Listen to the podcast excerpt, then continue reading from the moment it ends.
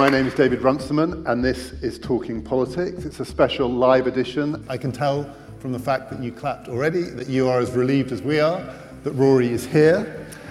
We hope that Rory can stay. We thought we were going to have to do this quite quickly. We have a little more time. We will talk about what's happening this evening, and then we're going to broaden it out to talk about what it might mean more broadly for British politics, for democracy. Just before we start, I wanted to say how delighted I am that this is part of the LRB's 40th birthday celebrations. The LRB is the partner of Talking Politics.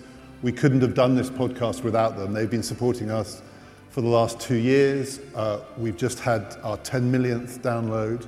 Most of that has happened in the time we've been working with the LRB, and without their support and their generosity, none of this would be possible. So we're thrilled to be here to celebrate the birthday of the London Review of Books. And now we're going to talk politics. Rory, how come you're here? How come you don't have to run back? Um, well, the, the, first thing is can, can you hear me clearly? I, I seem to be, I, I got this, this sort of thing that happens to conservative politicians. They kind of lose this, like Theresa May at the conference speech. I'm losing my voice. Um, the reason, of course, I'm here is that I am actually no longer a Conservative politician, and therefore these amendments, which are amendments on whether the date of the election should be the 7th of December or the 9th of December, it doesn't feel to me as though it's something I should be voting on. I'm not standing again. I'm trying to leave Parliament to become a Mayor of London, so I don't think effectively I have a dog in a fight or really a right to determine what the date of the election will be. I'll vote for the principle of the election on third reading but that should mean that I, I, should be able to be with you for the next 90 minutes, and then I'll return to the House of Commons for the final vote. I, I did say to David, because he was beginning to question me constitutionally on this, uh, how, how hard he wanted to push this, because he really convinced me I'd have to leave you in about eight minutes' time. So. we'll turn to Helen Thompson, who's with us as well in a moment. But you have a dog in the wider fight, even though you're standing down. There is a fundamental question at issue tonight, and it relates to the votes that we've already had on Johnson's withdrawal agreement bill, the government's withdrawal agreement bill. You were one of the 17 MPs who voted for the second reading, but voted against the aggressive timetabling motion. If we do get an election tonight, and I think, can we assume that we are going to get an election yeah. tonight? Right, so we are going down that route. Yeah. Was that a choice made by the government because they effectively decided that there was no way of getting the withdrawal agreement bill through, that the 17 of you or some of you couldn't be swung round? Or was it a decision that, regardless of that, an election was the preferred option? Do you have a sense of how you were being yeah. viewed? My, my sense is it's the latter. There was a big concerted attempt to try to convince the government that a lot of people would be prepared to vote on third reading. But I think the the calculation seems to have been from Dominic Cummings, particularly in, in the end, number 10, that they would rather go into an election with Brexit unresolved than go into election with a Brexit deal. And I think there's potentially a, a number of bad and good reasons muddled up in that. I'm speculating because I, I, obviously have nothing to do with number 10. They don't really speak to me very much at the moment. But my sense is, firstly, that there is an anxiety, and a guy in my constituency who voted Brexit said this. He said that if Boris went to an election without Brexit delivered, as a Brexiteer, he would vote for Boris. If Brexit had already been delivered, he would feel that Boris had done his job and then he wouldn't vote for Boris. He drew the analogy with Churchill at the end of the Second World War that he would be voting for Boris for one purpose and one purpose only. I think the second thing is it allows them to create this narrative of people against Parliament and use the fact that somebody like me voted against the programme motion as a sign that Parliament's obstructing to get the, the movement going. And then there are calculations also about who they want to remove from the whip, because by going straight into an election now, it means that Philip Hammond, David Gauke, Ken Clarke, and myself, I'm a bit different because I've, I've decided to leave, but they're all people who wouldn't be able to stand again in their own constituencies. The only good reason for it, I suppose, if you were going to defend the decision, is to say that it does at least give the public an opportunity to express a view in some indirect form on this deal. And therefore, were they to win a very large majority off the back of this, there might be there might be an argument that there would be a little bit more legitimacy for the deal than if they just tried to drive it through the House of Commons at the moment. but that obviously is a subject for much bigger debate. Yeah, and, we, and we're going to come on to that because we, we want to talk more broadly about what it would be in the wider context of British democracy to get consent from the people who are going to feel whatever happens that they have been excluded from this. But Helen, did, did you have, I mean, we were talking about this beforehand, and from the outside it's very hard to judge what the calculations are inside Downing Street at the moment because the alternative view, the, the public facing view, was that simply the business of getting the withdrawal agreement bill through, getting the 17 of you, but particularly the Labour MPs, to vote for it in the end, was not a fight worth having relative to this. Did you have a sense, Helen, of which way this was likely to go? We're not going down that route, but had, had the election not happened? I'm not sure whether I've got an opinion really on what their actual motivations were for, for different reasons. To Rory, I obviously got no inside view about what's going on in number 10. I do think that there were reasonable reasons to suppose that the path of the withdrawal agreement bill through the House of Commons would have been pretty fraught. And I think that it was the possibility of an amendment over the customs union that was particularly difficult in this respect. And I spent quite a bit of time over the weekend trying to work out what those who said they wanted to push such an amendment were actually trying to achieve without really reaching any clear knowledge about what they were trying to achieve. And I think that does get to the heart of the difficulty is, is were they looking to amend the political declaration in ways that would try to ensure there would be a customs union as part of the future economic relationship? Well, given the backstop's gone, that's actually really rather difficult to achieve because the political declaration hasn't got anything from the withdrawal agreement any longer that sort of structurally creates a bias in favour of a customs union, at least not to the extent that it did when the backstop was in place. So if you then want to amend the political declaration in the, in the direction of a customs union, what you're then trying to do is to bind a future government, a future executive in the way it would negotiate and in some sense bind a parliament in the way in which it would vote. And you can't do that under the British Constitution now. You can say we don't really have a constitution any longer, and I'm somewhat tempted to that um, view, but we're still supposed to have a constitution. So it seems to me that that, that way lay muddle. But if, on the other hand, the idea was to amend the withdrawal agreement bill in relation to the withdrawal treaty in the direction of a customs union, well, you can't do that because it's not for the legislature to change a treaty that's been negotiated with the EU 27. So is the implication of that that, therefore, though it looked very precarious, when it came to it, in the end, this bill wasn't really amendable in a way that could produce a majority in Parliament for something other than its core. Well, I think that, that that's where it becomes more complicated again, because then you could say, well, given the way that the, some of the ERG MPs have behaved, would they really have swallowed the line? It doesn't matter whether you amend the political declaration or not, because it, it doesn't actually matter. And I find it hard to believe that some of them actually would. Because, Rory, in a way, that's the question. One of the most remarkable features was that there was unanimity among Conservative MPs who are still fully Conservative MPs on both the second reading and on the timetabling motion, that the government got all 285 of them through the lobby on both. Could it have held? Would it have held? I don't know. I don't know. I, I think, to be fair to the government, it probably would have been quite difficult. Remember, I mean, the, the other backstory to this customs union amendment is, of course, from the point of view of people who rejected Theresa May's deal. They rejected it on the grounds that it was effectively a customs union. So the entire point of this new deal, of the difference between Boris's deal and Theresa May's deal, was getting rid of the customs union. So had you amended it to try in some funny fashion to reinsert a customs union? And I say this as somebody who's in favor of customs union. I, I organized the Ken Clarke amendment pushing for a customs union, and we actually failed by only three votes in getting it through in the indicative votes. It was my attempt to try to get a soft Brexit compromise. But it is quite clear that this deal, this Boris Johnson deal, the main point of it was to try to leave a customs union. So had you reinserted a customs union into it, I think it's very difficult to believe the ERG were going along with that. And was it reinsertable for the reasons that Helen said? I mean, once. Not, not in a binding way. I mean, Helen's yeah. absolutely right. That, and in fact, actually, there was an extraordinary last minute attempt by the whips and various others to get people to sign a letter saying, we will agree only to make amendments which are not legally binding on the next parliament. Right? As though people were going to feel really good about signing that document, you know, a few days before an election. So it wouldn't have been legally binding, but it was, as you say, almost the worst of all worlds. I mean, sufficiently provocative to the ERG, but actually not really achieving it.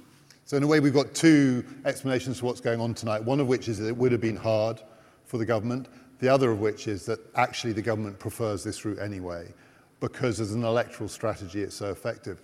And I have been thinking, you know, people, I mean, you can tell us what role you think Dominic Cummings is playing in the fate of this nation, but there are polarizing views. Some people think that he's a Machiavellian genius. Some other people think that he's a monster.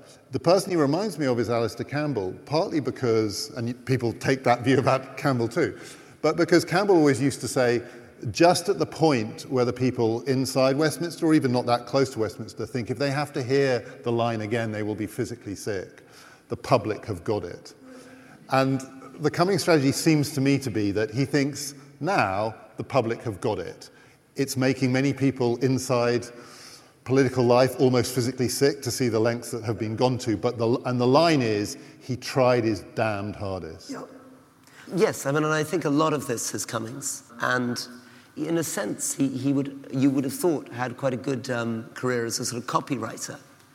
This take back control phrase uh, is just one example of his extraordinary ability to generate three word phrases. I went out for a a lunch in Chinatown with him when I was, it's the only time actually I've ever spoken to him. We had dim sum together in Chinatown for an hour.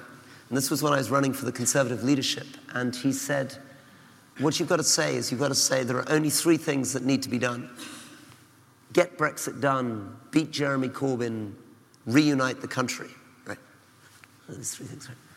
And sure enough, um, sure enough, I'm two, sure I've heard those words yeah, yeah, from someone else. Exactly. So sure enough, two days later, right, Sajid Javid tweets out, "There are only three things you've got to do." And then Jeremy Hunt, three things you've got to do, and then finally Boris, there are three things we've got to do. It's a great knack that to be able to generate phrases that, that every campaign thinks is genius. Yeah. And so now we're doing them in a different order. so it's not get Brexit done, defeat Jeremy Corbyn, reunite the country. It's defeat Jeremy Corbyn, get Brexit done, reunite the country? I think the last one is probably impossible. So, so, in a way, that, that, that, that's the wider question. I mean, Helen, I don't know if you want to kick off this bit of the discussion. And by the way, because we've got Rory, we hope for the whole evening, we're going to have plenty of time for questions from the audience too, though tell us if your phone says something different. I don't want to promise you going to be here if you're not so there is this much bigger question, which is whatever happens, but particularly now that the route is through a general election, and therefore not in the immediate term through a second referendum, some people relatively soon, people who may be hoping against hope that their preferred outcome is still an option, are going to find that it's not. And reuniting the country has to mean securing what the phrase is used often losers' consent which is the thing that has been missing from British politics for the last three plus years. If there's one thing that we haven't had, it's any sense from the people who might lose that they would consent to lose. So now we're passing through the pretty narrow prism of a general election. Even if the Conservative Party were to win a majority, it's going to be on what, 40% of the vote maximum? So that still leaves a lot of losers. Mm-hmm. Why would they think that now is the time to consent? I mean, quite obviously, quite a number of them on. I think we shouldn't overdo this, though, in that it's not that everybody who voted Remain in 2016 has not accepted the referendum result. There's clearly quite a significant number of Remain voters who have done. I mean, the polling on this varies, but some of the polls you can see up to 60% saying that the referendum result should be honoured and then those who are saying that it shouldn't be are down in the more like in the 20, 25%, let's say. So then you've got quite a lot of don't knows. Now, they may think very differently if they could have the referendum again, but if you ask the question, the referendum took place, should we accept the result and implement it, you can get polling in that area. I think the, the interesting thing that's happened in terms of the future in a way of, of losers' consent is a change of the change of tack that the Liberal Democrats in particular have made over the last few weeks. Because I think the interesting thing about Brexit in this respect is that if you go back to the referendum, in some ways, the referendum was a way that allowed a Leave coalition to express itself in referendum politics. It would have been much more difficult for it to have done in a general election, not least because it allowed people who voted Labour, who wanted to vote for Brexit, to vote for Brexit without having to think of voting Conservative. And one of the difficulties then that we've been in since June 2017 is, is that Theresa May, thinking that she could mobilise that constituency back into general election politics, turned out to be not correct, and that Labour leavers believed that they could vote for the Labour Party and that they would still get Brexit, and indeed Labour was able to take votes back from those Labour voters who had lost to UKIP, particularly in 2015. So general election politics in 2017 actually then disadvantaged the Leave coalition. And you can see that the Liberal Democrats' position when they've not been talking about revoke has obviously been about getting back to a second referendum and hoping that that is the means of defeating the first. Now they're gambling this time because the Liberal Democrats are the ones who've changed the parliamentary arithmetic on having this election. They're gambling this time on a, on a general election, which, from the point of view of Remain, is pretty disadvantageous because, A, as you say, you only need 40% ish to vote for the Conservative Party. And at the same time, as we know, that there are many more Leave constituencies than there are Remain constituencies if you go back to 2016 and map it onto a general election map, because Remain voters are more geographically concentrated than Leave voters are. So is it possible that this election fundamentally favours the Leave coalition? In principle, yes. And I say in principle because partly I've become wary, as you know, about making any kind of predictions. But at the same time, is you're still going to insert into an election that looks like it's about Brexit all these domestic issues. And so it can still be the case that actually the Conservatives can't peel enough off of the non-Tory Leave voters yeah. to vote Conservative. So, Rory, do you, on that analysis, do you think that Remain Britain, if this election disadvantages them in the way that it sort of advantaged them in 2017, and on a 40% whatever vote share, if, if the Conservative Party get to that, we get Johnson's Brexit. Is Remain Britain reconcilable to that? Well, I'm going to be very cheeky because I'm very interested in this idea. I mean, I'm interested in the idea of how many people who voted Remain believe that we should honour the result of the referendum, whether there's losers' consent. How many people in this room who voted Remain feel that you should honour the result of the referendum? This is an entirely representative sample of no, the no, UK no, that's, that's population. Actually, that's, actually, that's, actually, very encouraging. I mean, I was assuming that almost no hands would go up. I, I feel a little bit encouraged. I mean, I'm somebody who voted Remain and argued strongly for Remain, and then felt after the referendum that we had to honour that result. The impression I get, obviously, on social media is that literally nobody agrees with me, and I'm the only Remainer who, uh, in That's any what way social feels, media is for. In any way, feels that they should honour the result of the referendum. It struck me that this was about 30% of the room, which was interesting. I was assuming because literally almost every friend I have is in favour of a second referendum, wants to overturn the result of the referendum, and thinks the first referendum was illegitimate, uh, that I wouldn't get that number of hands. How many people in the room think that if the Conservatives win a big majority, that would give a bit more legitimacy to Boris's deal. Okay, that's interesting. Okay. So I, I took that to be slightly fewer. um, I mean, I, I look, the, these things are very, very odd. I mean, I don't know really how to think my way through this because I began from a very sort of primitive view, which is that we disagree about things and Nobody's going to convince me that I was wrong to think that Britain was better off in the European Union or that we already had the best deal, but the fact was I lost. And that there's sort of rules, and the rules in our society are that we kind of accept that the majority view.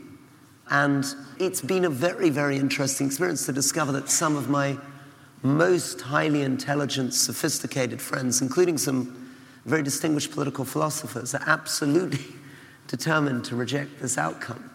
I don't know how they think we should be resolving disputes in our society. I don't know how they would want me as a politician to respond to votes in the future if this is their, their view. I, I almost feel like saying when people say to me, you know, you can never be mayor of London unless you come out immediately for revoke. You must immediately take the Lib Dem view.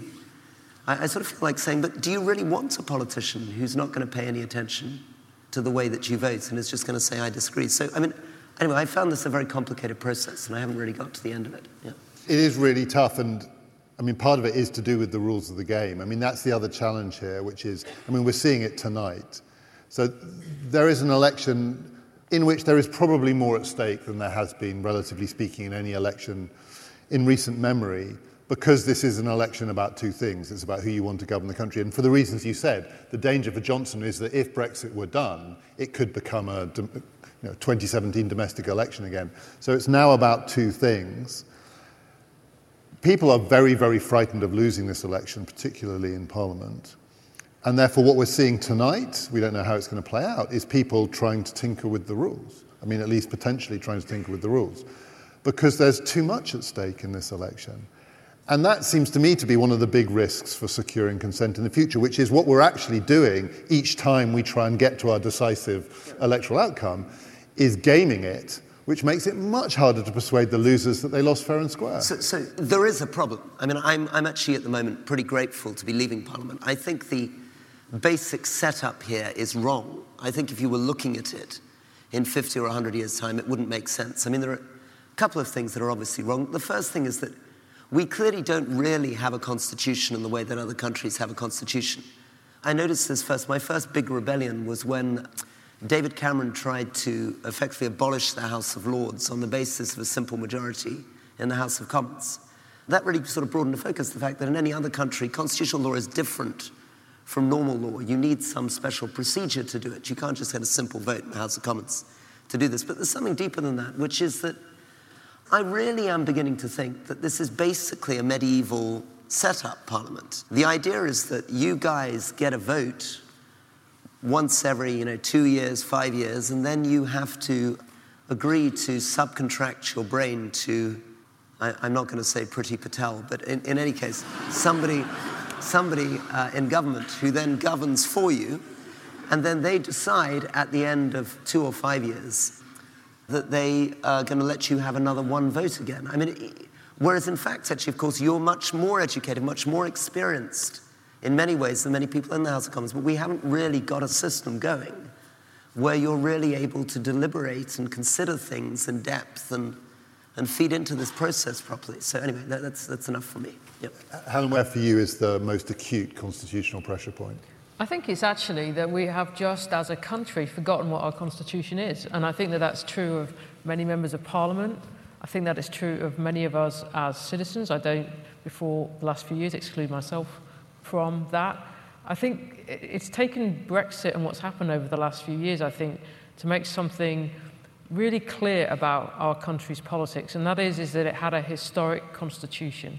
And the only way in which it worked it was that people had a knowledge about the history of that constitution and indeed the country's political history, and that particularly those in Parliament, but actually us as citizens needed to understand this as well, acted with some caution, with some prudence in relation to that constitutional history, because that's what the Constitution rested upon continual judgment and often that, that involved in the past actually having quite a lot of elections. You can see that, I think, in the middle of the, the 19th century.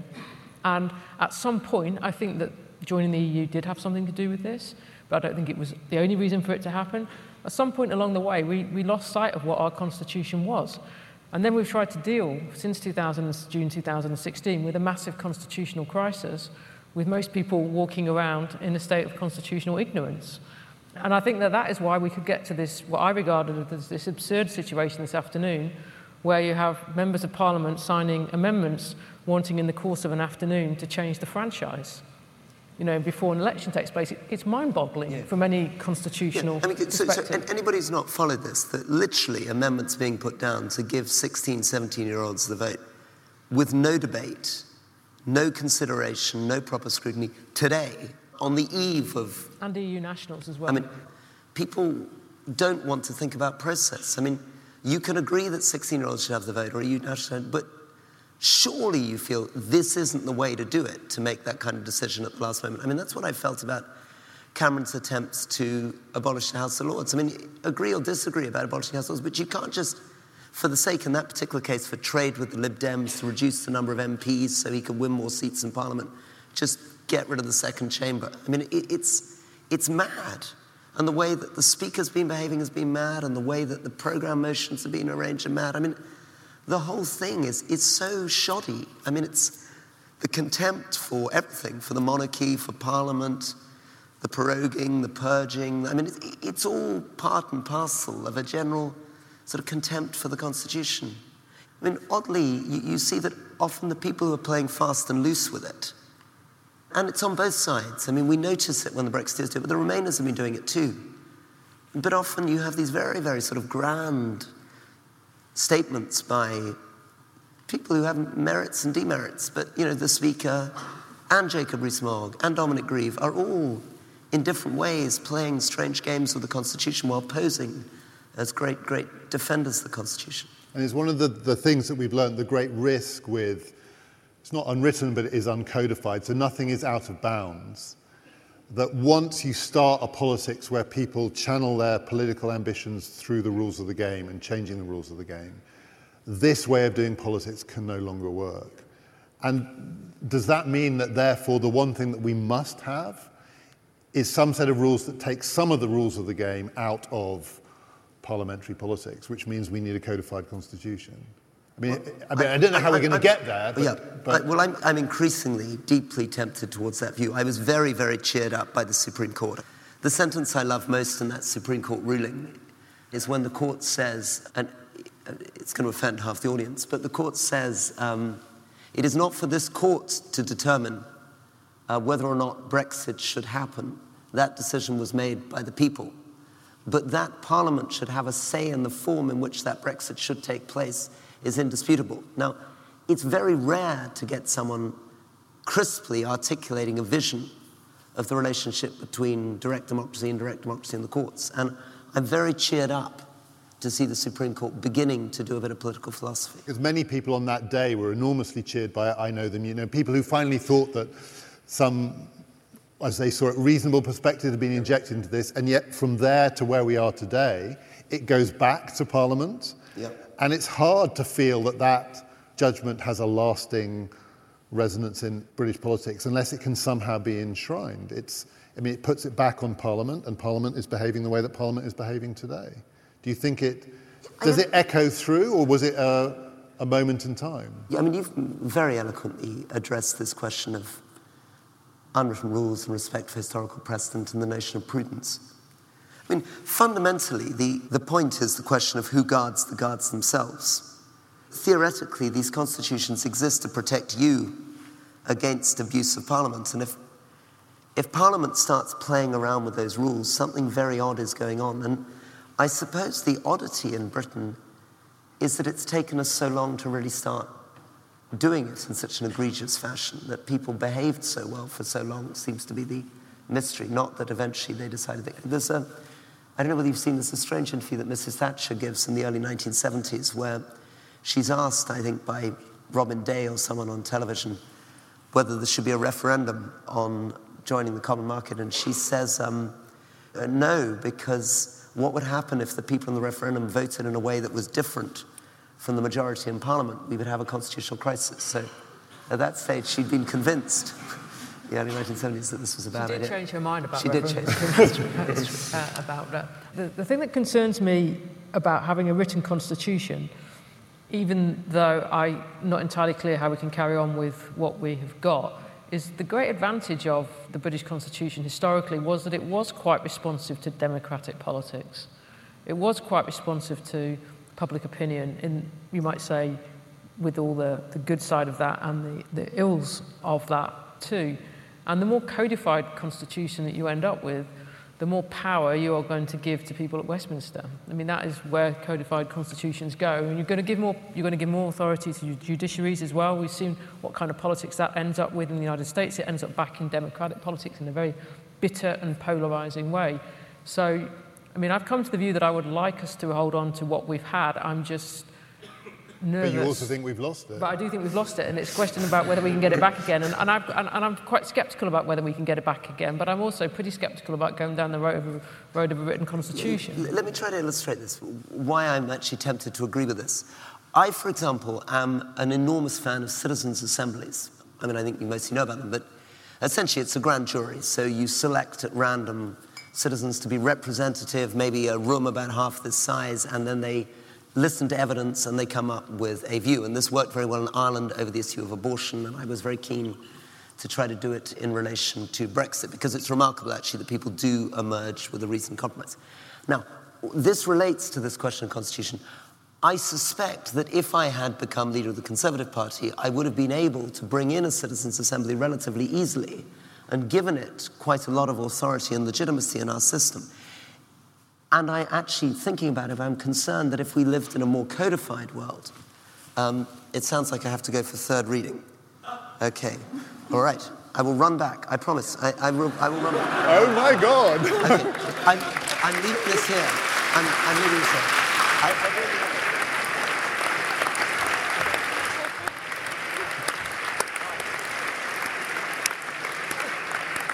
So, um, so I don't know if people listening to this podcast will believe us when we say that he literally did run out of the room halfway through that thought. So now I don't know whether we should complete that thought for him now that he's not here. Or I think what we should do, because Rory will be back, is Helen and I should just try and, as it were, wrap that bit up. Then when Rory comes back, I think we can bring him into the, the Q&A then. I don't know how quickly he can run so there, there are citizens' assemblies, and I have to say I'm more sceptical, though I'm also a fan, I'm more sceptical than Rory in the current situation that introducing a citizens' assembly now, I mean, there was, you may remember, there was an attempt at the point where Parliament couldn't decide what it wanted to do, it just kept voting against various Brexit options, there was an attempt by a group of MPs to get Parliament to commit to a citizens' assembly to help with Brexit. I am convinced that a citizens' assembly at the start of the referendum process, as part of the discussions about what the referendum was for, how it should be fought, even what the question should be, would have been helpful. To introduce a citizens' assembly now would be catastrophic, because the idea that that would have any more legitimacy than anything else seems to be absurd. But the other thing that's at issue here is the union, and I was going to go on and ask Rory about that, and maybe when he comes back we can pick up on this. Because we don't only just have a constitution that is under enormous pressure and is essentially, I think we all agree, in various ways being abused. The union is also probably under greater pressure than it has been in our lifetime. Do you think this election is going to be another potential breaking point for the union? I mean, there is a view, and there is a view again, the, the, the Johnson Cummings calculation is that um, the sacrifice of the union is a price worth paying for conservative hegemony in England. I very much doubt that that's Johnson's view about Scotland. I think that we, we have to distinguish when it comes to the union between the issues in relation to Northern Ireland and the issues in relation to, to Scotland. Because I think that there is a, a possible you know, like direction of travel within the Conservative Party whereby commitment to the Union, including Northern Ireland, may well weaken through time. And I think in retrospect, what has become clear is, is the one sort of overriding, unbending commitment that Theresa May made through her negotiations of the withdrawal agreement was her commitment to Northern Ireland's place in the Union and, at the same time, not wishing to have any change at all on the border between Ireland and Northern Ireland. Everything else that she did, even freedom of movement during the transitions, there was bend in it. Over those questions, she didn't bend at all. She was a passionate unionist when it came to Northern Ireland. I think that there's a direction of travel, as I say, within the Conservative Party that will move away from that kind of commitment.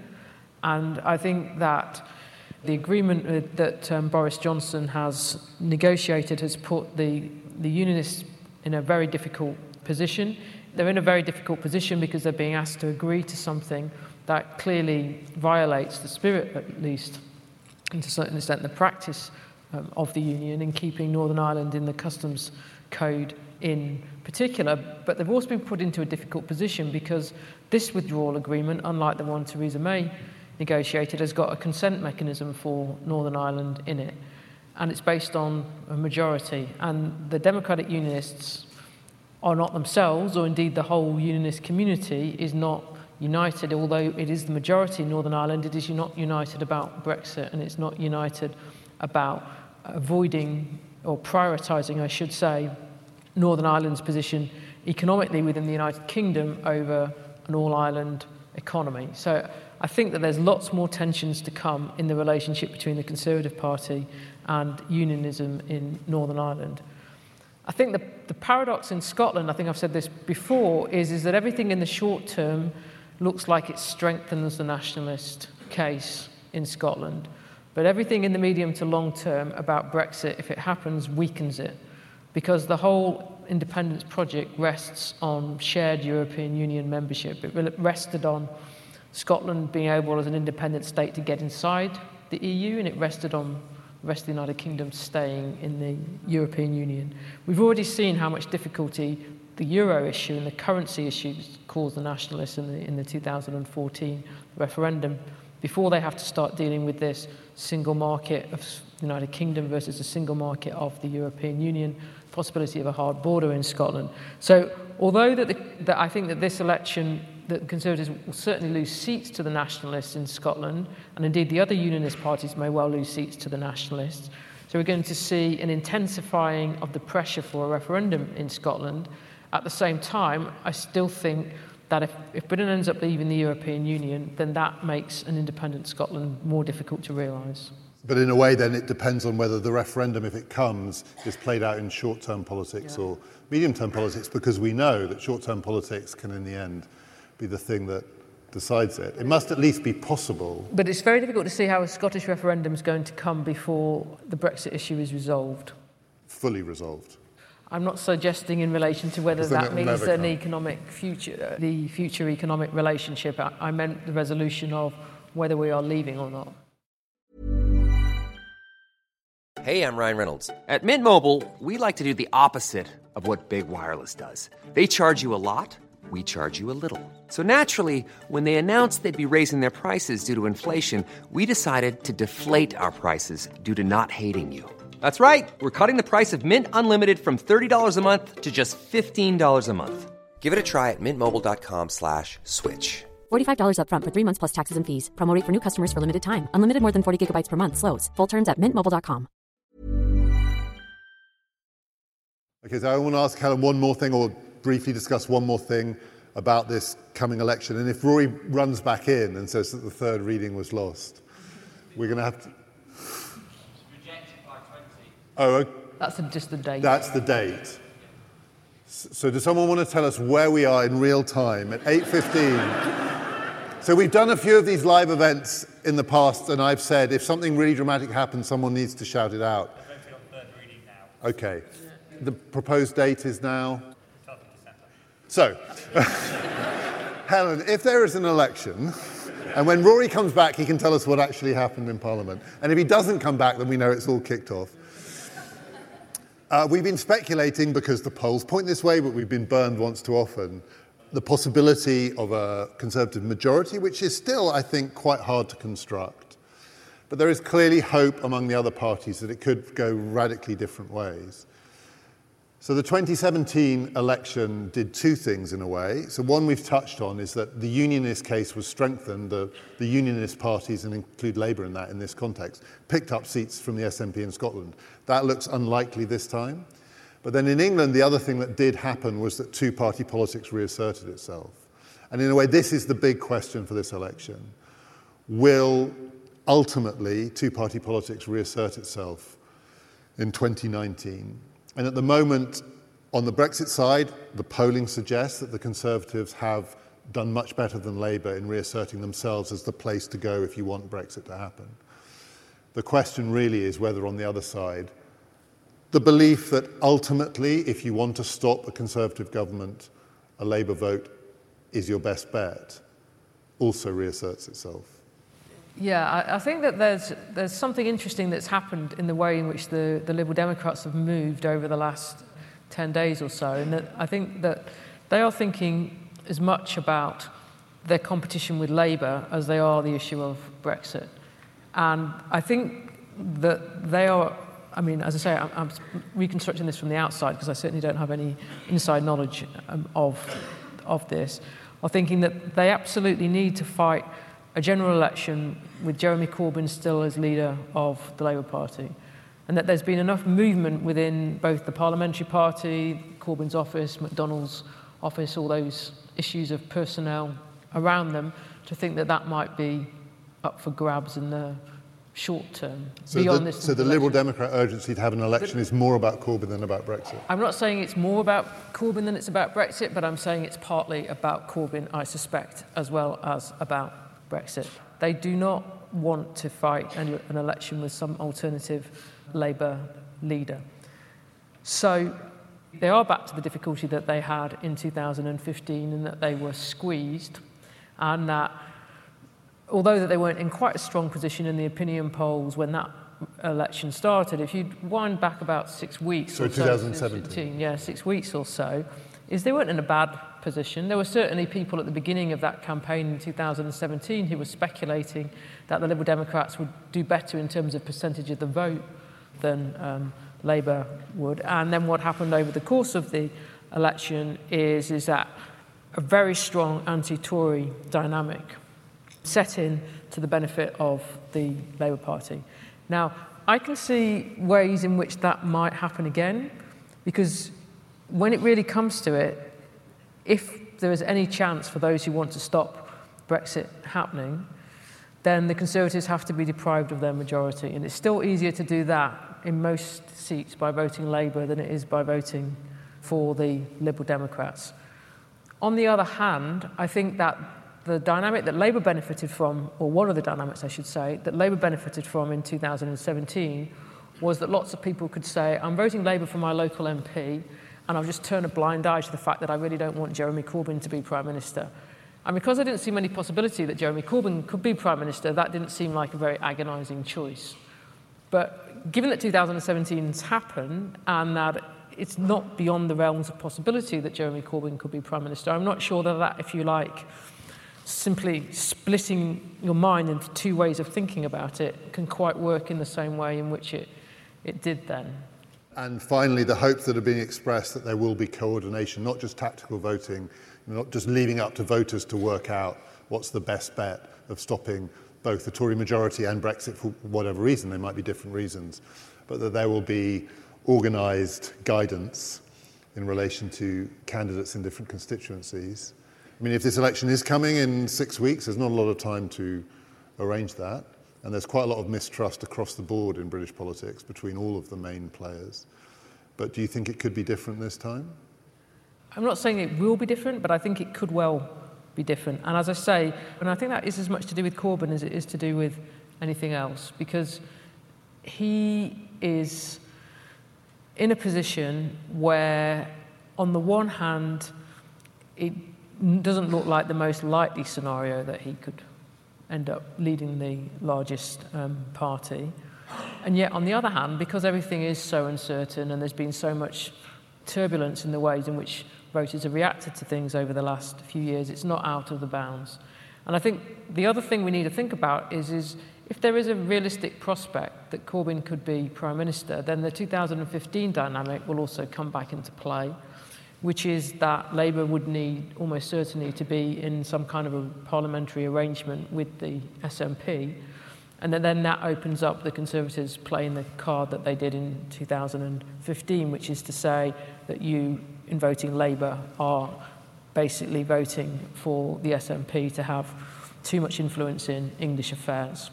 That worked very well for the Conservatives in 2015. It didn't work in 2017 because there wasn't sufficient fear amongst the potential voters that argument could appeal to that the scenario could actually happen. But it's pretty clear this time that the scenario could happen, so the fear factor about the SNP can come back into play. Okay, so each time the door opens, I keep thinking that our besuited hero is going to come running back in, but he hasn't yet. So this is one of those things I think we should take a few questions now because when Rory comes back, it would be great to not least hear what's actually happened. Ta-da!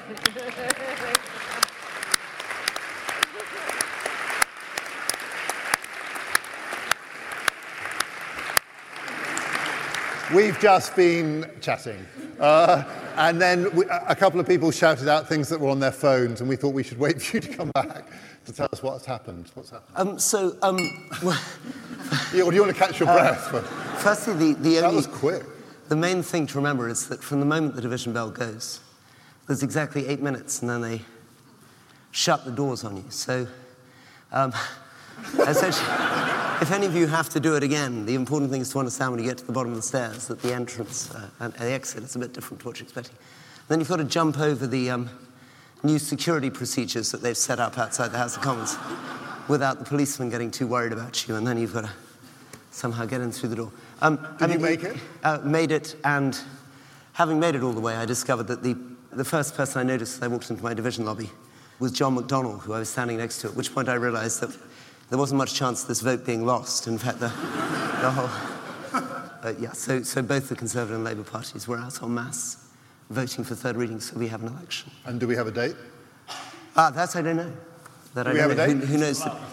Okay, thank you. So you said that before. I don't know why I didn't believe you. okay, thank you. Great. So we've been, so we've done the union. That's sorted. Uh, we've talked about the the possibility uh, of whether we're going to get 2015 again or 2017 again. We were about to open up to questions. I'd like to ask you, Rory, a couple more questions before we take things from the audience. And it's really about your, your own future, but also your relationship to British party politics. So you are no longer a capital C conservative.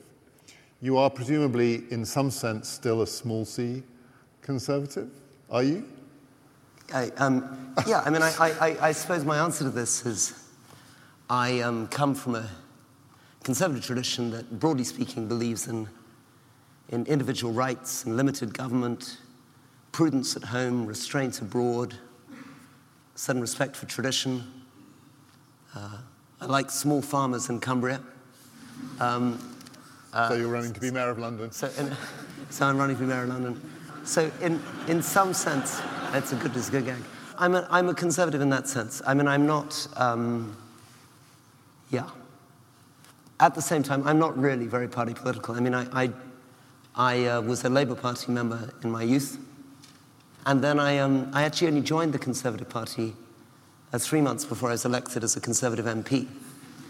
Uh, so I, I um, haven't been a member of the Conservative Party very long. Fact, I think I've been a uh, they threw me out before I'd reached my 10th year.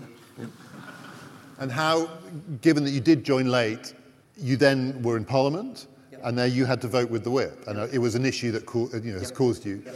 problems over the years. How constraining did it feel? I mean, how unnatural did it feel as a non-party member to be? It's, it's very constraining and unnatural because it's essentially part of the general problem with our contract with the public, which is that on the one hand, of course, we say to the public, look, you need your MP to be part of a party and to be whipped. Otherwise, you can't guarantee that when you vote for a manifesto, that manifesto is going to be delivered. On the other hand, of course, we also have an idea of the independent MP who votes with their conscience, who shows their moral courage and votes against the government. It's a very, very difficult things to balance out. Burke famously is a bit suspicious of the idea of the independent and thinks that parties are quite useful as a way of organizing people. But it is basically very, very demoralizing because you lose all um, sense of autonomy. I mean, the truth of the matter is that when you ask most MPs in a division lobby what they're voting on, they, they pause and struggle for a moment to work out what it is they're voting on because if you understand that uh, my friend Richard Benyon, I think, voted once against the government in his life and was promptly had the Conservative whip removed from him you get a sense of how rare it is. I think Mrs. Thatcher never voted against the government in her entire career. So the idea that there's much point in these MPs really scrutinizing legislation in detail is a little bit misleading. And, and, therefore, everything we're taught in school about what the point of being an MP is in terms of scrutiny or what the point of a legislature or parliament is seems a bit odd when the actual lived reality is that if you're in the Labour Party or the Conservative Party, almost all the time, unless you're Jeremy Corbyn. You, you do what the whip says, yeah. And so finally, before we ask our audience to ask us some questions, we, we talked about the strains on the Constitution while you were out of the room. We talked about the strains on the Union. The parties themselves are under deep strain.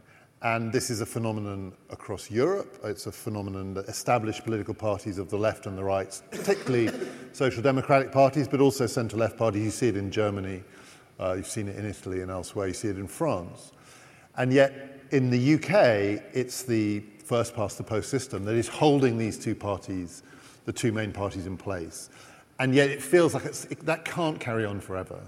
And at some point, something's got to give. Maybe the first past the post system will give. Maybe the parties will give. This election could test it. I mean, these are fundamentally, though the deal has united the Conservative Party for now, these are fundamentally divided parties.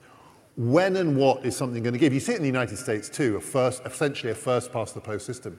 But it's always, those parties have always been more diverse than ours have. What's going to give here? Because these parties cannot carry on like this for 10, 20, 30 years. No, no, it's cracking. It's obviously cracking. It's cracking first because we were always told that the point about the first past the post system was that you had strong majority governments. And that clearly isn't the case anymore. It hasn't really been the case since, I suppose, 2005.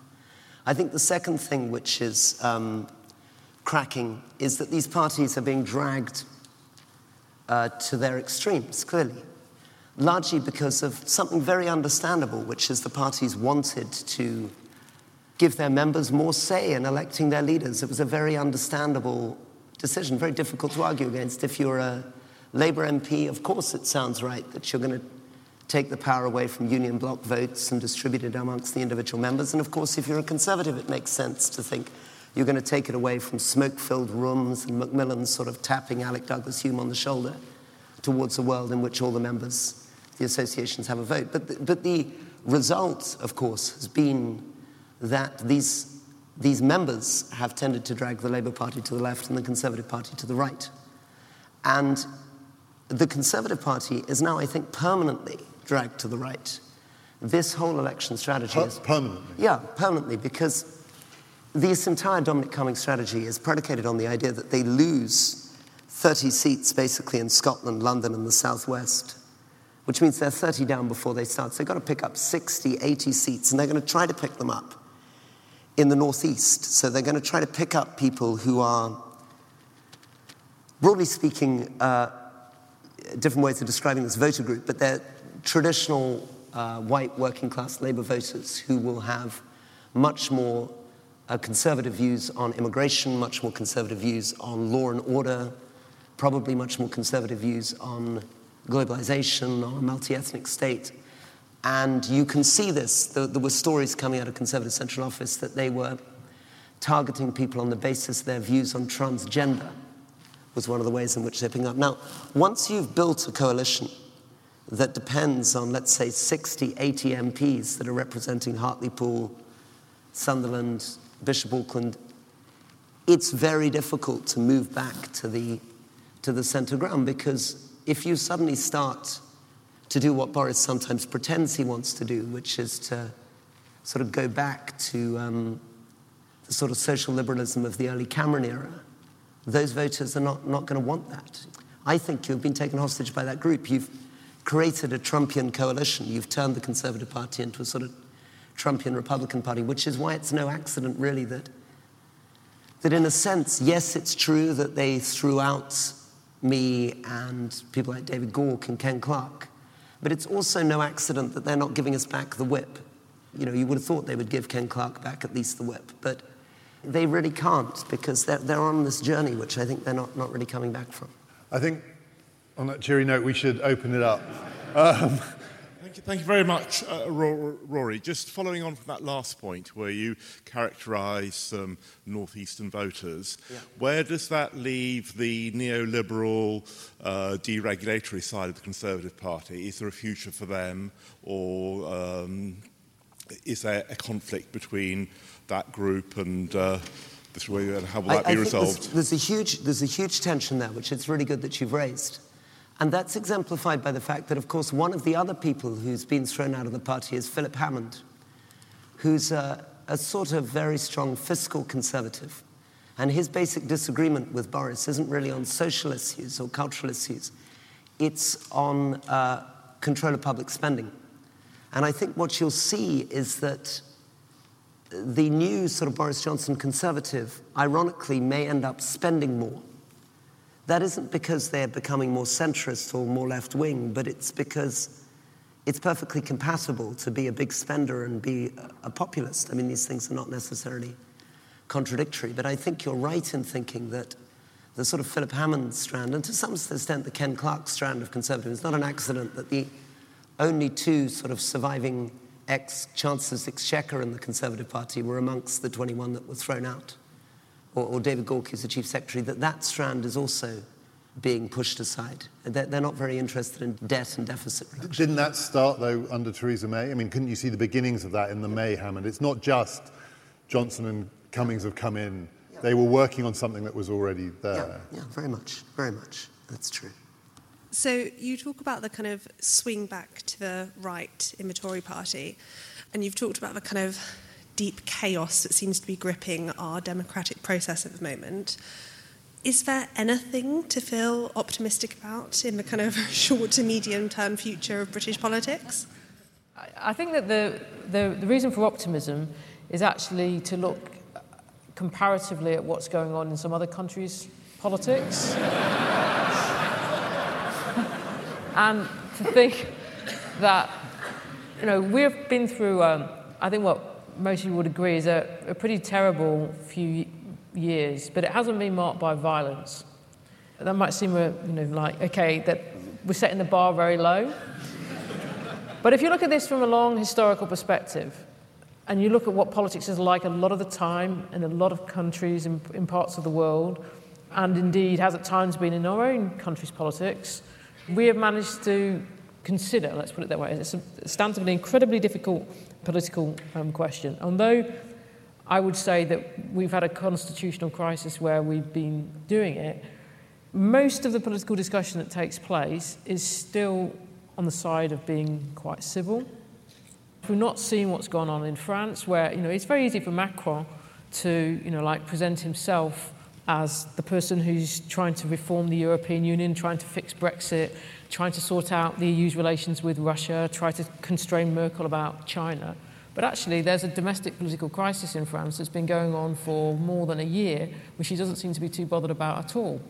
And in which is, it's, the French system finds it's quite easy to, you know, like brush under the surface, whilst it's actually causing considerable um, distress to many people. It involves police brutality on a not irregular basis towards protesters. So although this has been you know, very difficult and very painful for many of us, I still think that we need to bear in mind that politics is pretty difficult and that there are places where we haven't even thought about going, and that's a good thing. It's a question that comes up a lot. We're asked it a lot, which is where, where is the optimism? And the thing that always puzzles me is, is the optimists are identified often with the people who think it's okay, it's working okay. And the pessimists are the people who are saying it's really not working okay. And you'll read newspaper articles where people say, this is how democracy is meant to work, and it's so robust and healthy and so on. Whereas I think those people are the pessimists because they can't imagine it happening any differently.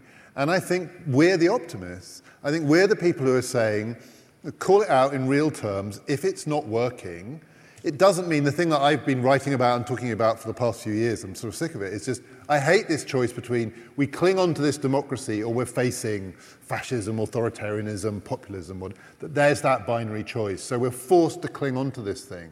That, to me, is the pessimistic view. The optimistic view is we're not forced to cling on to this thing. It's not working. Let's do it differently. There are a hundred ways you could do democracy, and this is one. And we don't try the others because we're frightened of change. We vote for change, but we're frightened of change. So why don't we embrace it? I think that's the optimistic view. This is a great moment. I'm not sure this election will deliver it, but uh, you know, it's democracy. This is just one election. There's, there's the next 10, 15 years. It won't be like this. But we're so risk averse when it comes to our institutions. It's just baffling. We take these incredible risks with everything else, and then we make people run over the road to vote because if we tinker with that, it'll all fall apart. It's madness. Rory, I find it really difficult to square at the height of the Tory leadership election. You gave this great moment where you said if Boris tries to shut Parliament down, we'll sit over the road and we'll bring him down.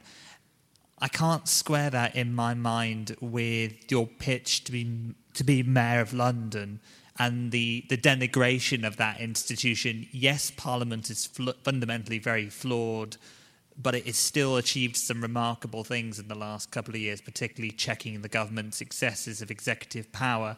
Surely you'd make more of a difference staying where you are and trying to reform that institution. It's a very, it's a very good, very good and fundamental challenge. And I mean, leaving today, I mean, obviously, before I came to see you, I was having, um, I was sitting in the tea room eating my bacon and eggs at half past six this evening. And there is a sort of, sort of mysterious quality to Parliament. I mean, it is something that for some hundreds of years has been the great defender of our liberty. It's something that I feel, you know, the last speech I gave was very much about this. I mean, the reason I voted against the programme motion, against the government's timetable, is I felt that it was deeply contemptuous of Parliament, that we have to try to take Parliament seriously. But at the same time, of course, I was aware that all my colleagues were saying to me, why are you insisting on four days of committee stage, four days of report? You know as well as I do that none of us are going to read the withdrawal agreement. None of us are going to actually, you know, understand any of this. We're not going to be able to get any amendments through. So why can't we just get it done in two days? So that I was in this awkward position of saying, okay, I get it.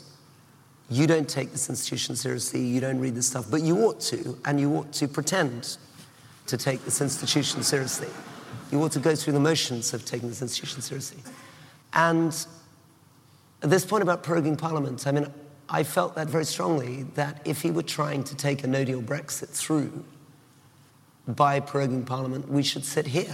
I mean, in this building was my idea. As it was, we were able to vote against the no deal Brexit, so it didn't feel as necessary. But it was also true that when I tried to convince colleagues to come with me, they weren't interested, to be honest. And I don't know what to make of this, but I suppose with all its strengths and weaknesses, I'm coming to the view that it, it's not a sensible system.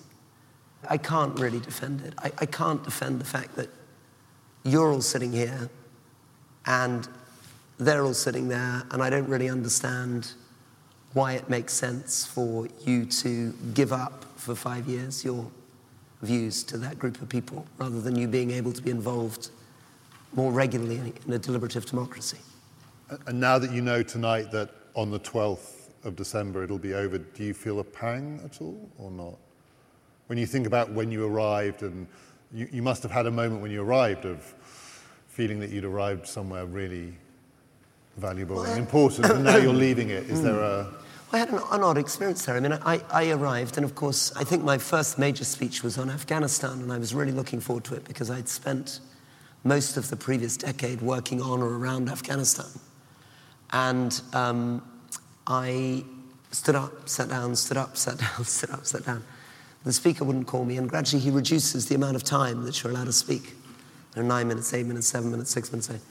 And by the time I stood up to speak, I, I, I, got four minutes to give my little views on Afghanistan. And one of the reasons I'd come into Parliament is I thought that I'd spent a lot of time as, a, as a, an employee of the government. And I thought it's the politicians' fault that we're in Iraq and Afghanistan, and I'm going to become a politician. I'm going to sort this out. And then I, there I am, my four minute speech, and everybody's on their phones, and the only person watching my speech is my mother. And, um, and I felt deeply disappointed. But then last week I was reading, or two weeks ago, a biography of a 19th century politician, Andrew Gailey. His biographer says, you know, like all members of parliament entering parliament in the, the 1830s, he went in with a very romantic idea that this was a place where you could make great speeches and change policy. And as soon as he made his first speech, he realized they were all half asleep or reading the newspapers, and nothing he said made any difference at all. So clearly, this has been a, a running trope in British Parliament almost forever. But the truth of the matter is, I was deeply unhappy. I mean, I found the only consolation in my first two, three years in Parliament was in my constituency in Cumbria, where I. But even there, it was very frustrating because the things that I wanted to do for local people were not within my power. Right? I couldn't install the broadband. I couldn't sort out the dualling the A66. I couldn't sort out planning. This was all local council stuff, right? All I could do is write letters to the council. And then, again, as a minister, it's deeply, deeply frustrating. I mean, our system is very, very odd, very difficult to really get things done. I mean, even for someone like me who's quite impatient, very difficult to get stuff done. The only job I really felt very grateful to have was, was the job of being prisons minister, where for once there was something tangible 123 prisons in England and Wales a very, very shocking situation and some hope that I could make a small improvement, and I had some idea of how one could do that.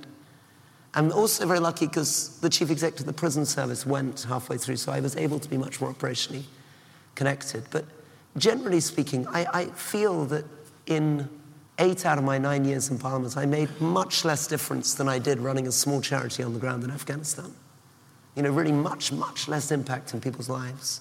Very difficult. You know, the things that you do as a minister, I mean, they feel big. I was the minister who signed the plastic bag tax. So theoretically, that sounds like a big thing because, you know, you've reduced by billions the number of plastic bags and we've raised all this money and it's been great for the environment. But it doesn't feel like that. What it feels like is that you've signed a bit of paper because you're not really the person implementing. And actually, of course, you're aware that seven years of policy preceded you. And if I hadn't signed it, somebody else would have signed it. I mean, it's, you know, I, I cannot quite communicate how much uh, this system is bizarre and how much you're being lied to because MPs don't want to tell you how powerless they are. Ministers don't want to tell you how little they know. Secretaries of State don't want to inform you how little they've achieved. Nobody on the National Security Council wants to tell you what a total joke the National Security Council is. Um, but, but frankly, the emperor has no clothes, and you, you, don't want to be dancing around naked in that Gothic shouting chamber forever. So, so can I? Do, I mean, this is a quick, a quick question. It's not a frivolous question, but being mayor of London is also said to be a fairly frustrating job. Uh, I disagree. No, right, but okay, would, it, would it feel different? No, I think it would feel very different. And let, let me try to explain why. Because the fundamental problem of a member of parliament is the things that people are interested in you doing, you have no power over. At least from a theoretical point of view. When I am walking in Brixton and a guy comes out of his shop and he's worried about the local police, the mayor of London is the police and crime commissioner. And if somebody is complaining to me on the tube about the Piccadilly line, the Mayor of London is responsible for Transport for London. It's much more like what I found as the Minister for Prisons. There is something tangible there. There's something where you could say to people, in four years, do you feel safer? Is your commute better? Is your housing more affordable? If it isn't, I'll resign. I mean, you can imagine that conversation in a way that's much more difficult in the Member of Parliament. Yeah. I was just going to pick up something that um, Rory said at the beginning, and I think that it's. Uh, it goes to this heart of this idea that somehow Parliament is a defender of our liberties. I think that actually comes from, again, not understanding our own political history as a country and our constitution's history. It isn't Parliament that's the guardian of our liberties. We're supposed to be the guardian of our liberties, including guarding our liberties against Parliament, not just against the executive. And I think one of the things that's, that's kind of gone wrong in terms of the political debate in which we, that we've had is, is that Parliament has set itself up as a symbol of too much. It is sort of said that it's got the right to control the executive, even in some sense, where treaties are concerned, to take over the executive, as if in doing so, it is defending our liberties, because Parliament's supposed to be the defender of our liberties. But it's not doing that when it's trying to take over the executive. It's actually, in some sense, I think, getting in the way of the people's liberties in, in this respect. But it, I think it comes out of the fact that we don't understand what constitutionally we as citizens are supposed to do in our country's politics, which includes defending our liberties from MPs and calling them to account when they are acting in ways that are not responsive to their constituents, and in some sense, being willing to call them out when they are trying to usurp powers from the executive. That's good.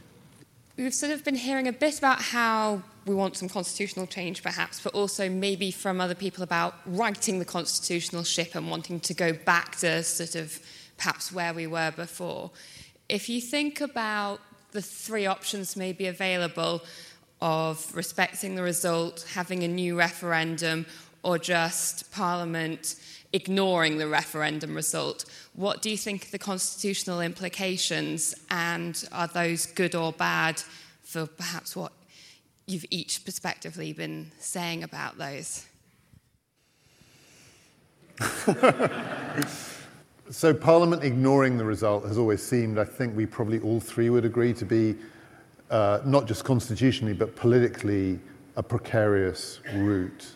I mean, it's, it's still possible. We don't know what's going to happen in this election. I mean, there, there is also base, a, a, basic question about the role of referendums because this is not the, whatever happens, that was not the last referendum we're going to have. And so I think there's also a wider constitutional question about how we want to do these in future. And Rory, I was saying when you were out of the room that it seems to me that the role of deliberative assemblies and citizens' assemblies, it, a citizens' assembly is not now, I think, going to resolve Brexit. But to have had much more deliberation earlier in the referendum process could have been transformative. So many of the pitfalls could have been.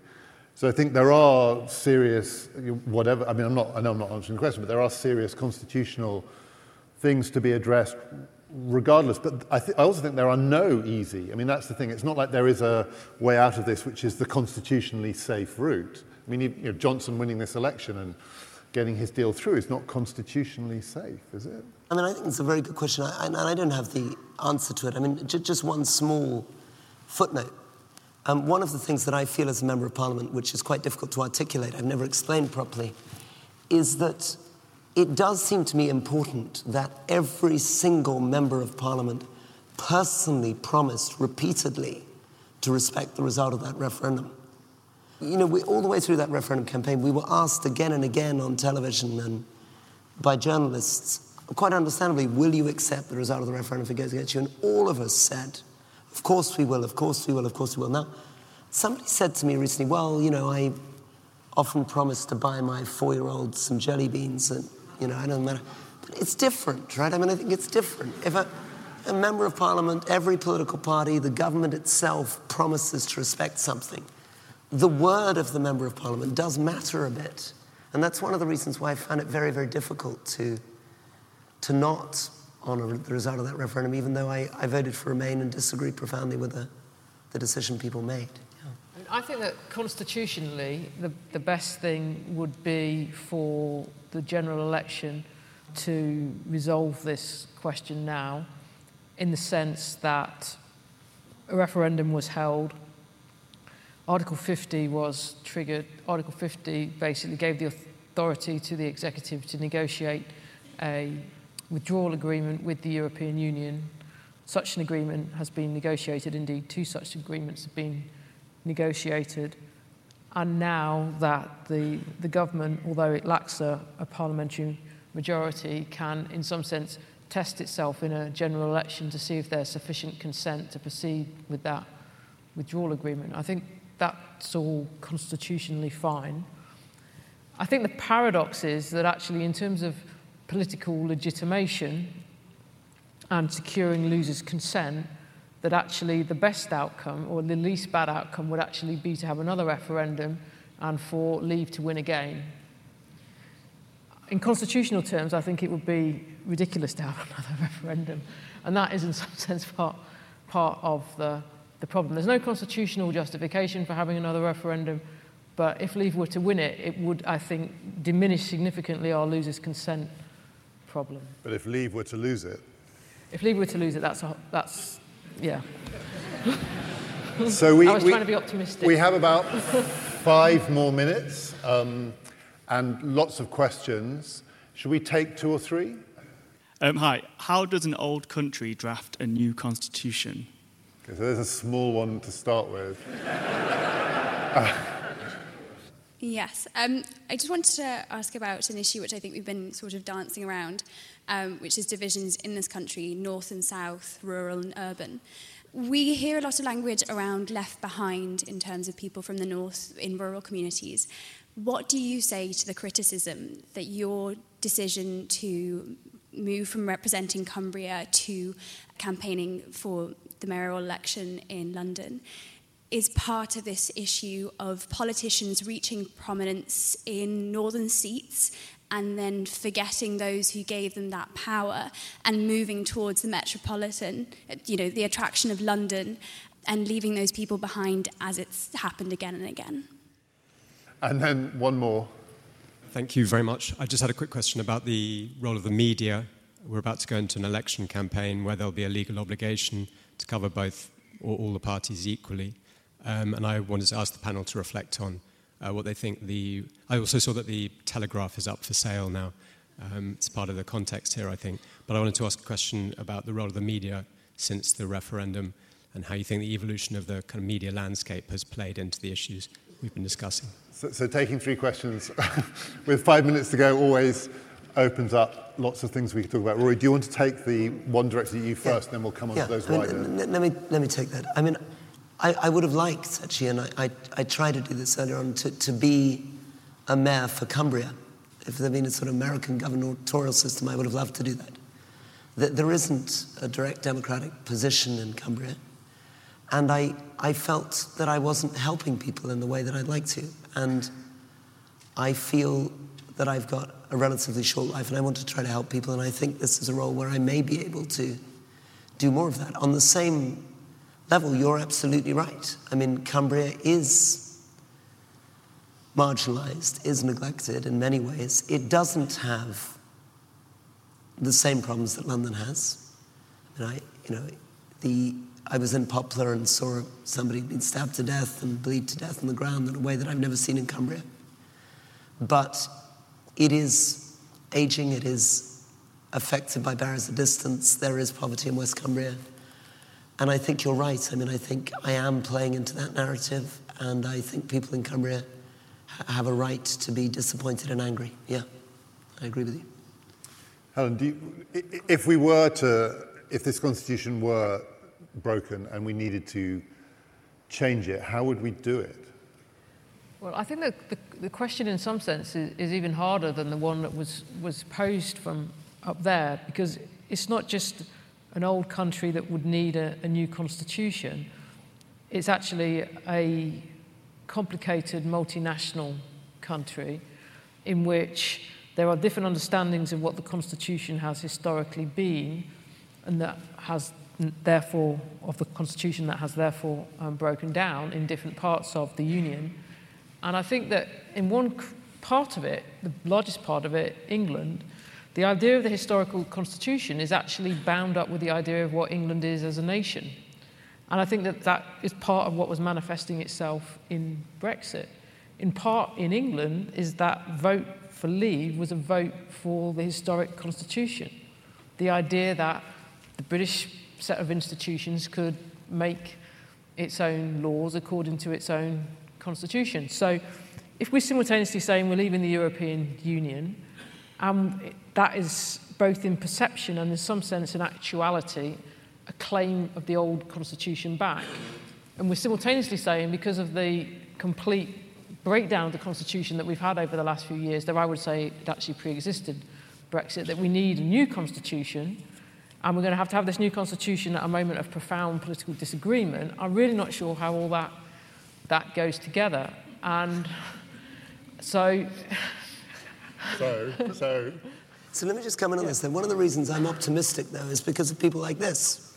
I mean, I think it's, it's really, really cheering the level of calm, moderate, thoughtful, very, very intelligent debate about these issues. I mean, I think it's, it's very exciting. And I think this relates to the question about the media, because we're not getting this in the media. I mean, who's actually said isn't in the you get it on Talking Politics. Except for Talking Politics.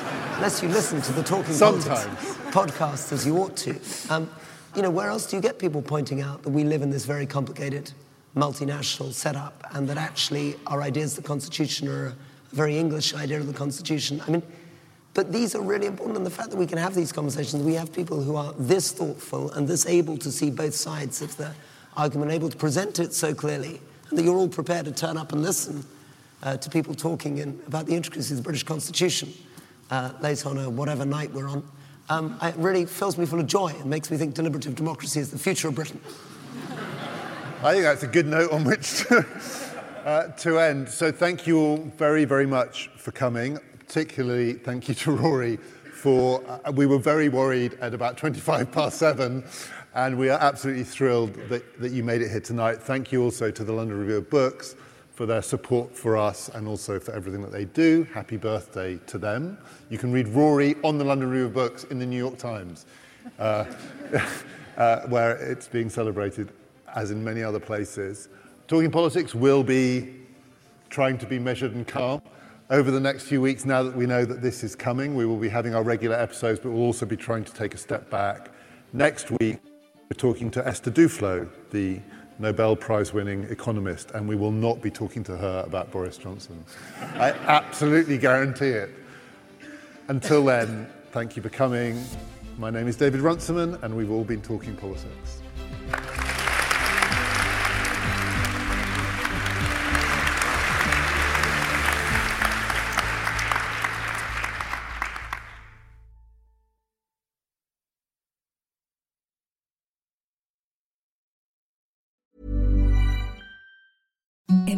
The softest sheets you've ever felt. Now imagine them getting even softer over time. That's what you'll feel with Boll and Branch's organic cotton sheets. In a recent customer survey, 96% replied that Boll and Branch sheets get softer with every wash. Start getting your best night's sleep in these sheets that get softer and softer for years to come. Try their sheets with a 30-night guarantee. Plus, get 15% off your first order at bollandbranch.com. Code BUTTERY. Exclusions apply. See site for details.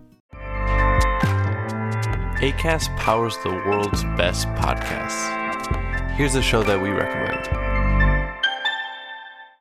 This is Roundabout Season 2, and we're back to share more stories from the road and the memories made along the way. We're talking rest stops. If we're stopping to get gas, you will be timed. you will be for sure. Misguided plans. I grew up in the city, so I have like, you know, a healthy fear of real extreme darkness. this was like wilderness. A lot of laughs. Y'all weird, but you, yeah, you, you were different. Like you were real different, bro. I couldn't really put my finger on it. And so much more. Just goes to show that unexpected yeah. things sometimes are the best when it comes to a road trip. Roundabout Season 2, presented by Nissan, is live now with new episodes rolling out every Thursday. Listen and subscribe wherever you get your podcasts.